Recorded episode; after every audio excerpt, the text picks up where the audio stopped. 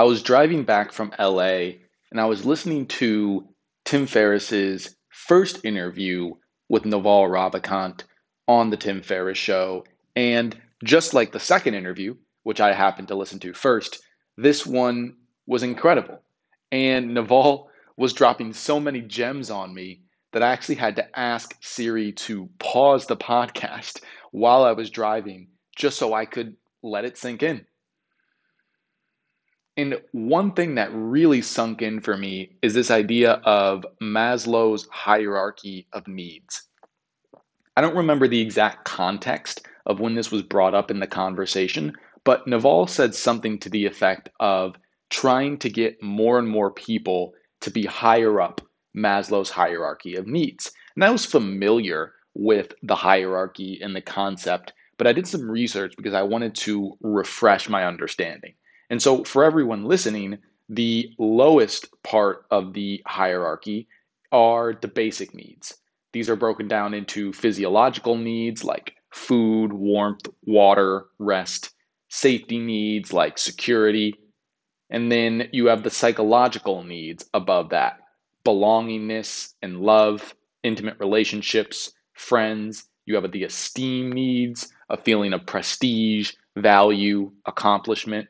And then at the very top of the pyramid, you have the self-fulfillment needs, self-actualization, achieving one's full potential, creativity, transcending the self, devoting yourself to something beyond you. And that is what Maslow thinks we are supposed to be striving for, or that is what human beings are motivated to strive for. And the whole basis of this pyramid is that once you are able to satisfy one need, then you can direct your attention to a higher need or a higher motivation. But be clear that any of these five needs can be dominant at any time, even if you've quote unquote moved on from one. So for instance, if you're really working on your self-esteem, but all of a sudden you get kicked out of your apartment, your safety needs become the number one priority for you. And let's be clear that these needs can overlap. Belongingness and love may in some cases be more important than physiological or safety needs.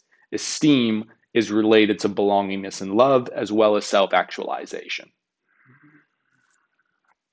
And for me, I've been blessed enough throughout my life to always have my basic needs met and to also always have my psychological needs met.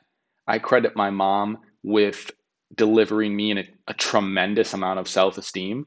And for me, that means a sense of one's worth or value that is completely not dependent on other people. If every single other human being dropped off the earth tomorrow and it was just me, I would still have the same level of self-esteem. I completely believe that.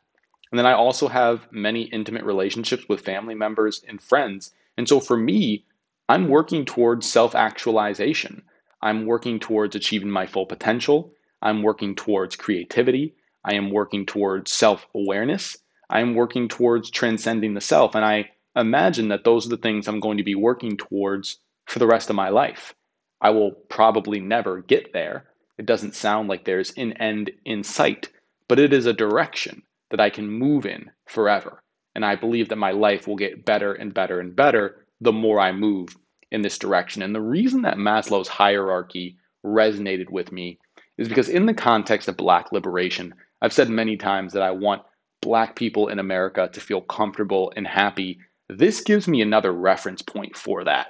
I want Black people to be able to move higher up Maslow's hierarchy. I don't want people to be food insecure. I don't want people to be houseless. I want everybody else to become their self-actualized self. I want everybody to be them as much as I'm trying to be me. And that is my mission. Maslow's hierarchy of needs helps me explain that to other people and helps me understand it for myself. And the way that I would break this down is that the basic needs are what we need to be comfortable. The psychological needs are what we need to be happy. And then the self-fulfillment needs, that's self-awareness. If there's any goal or purpose to life, I think a good one could be to know oneself fully. Know thyself. I think Socrates or Plato or Aristotle said that. know thyself, self-actualize, self-awareness, transcend the self.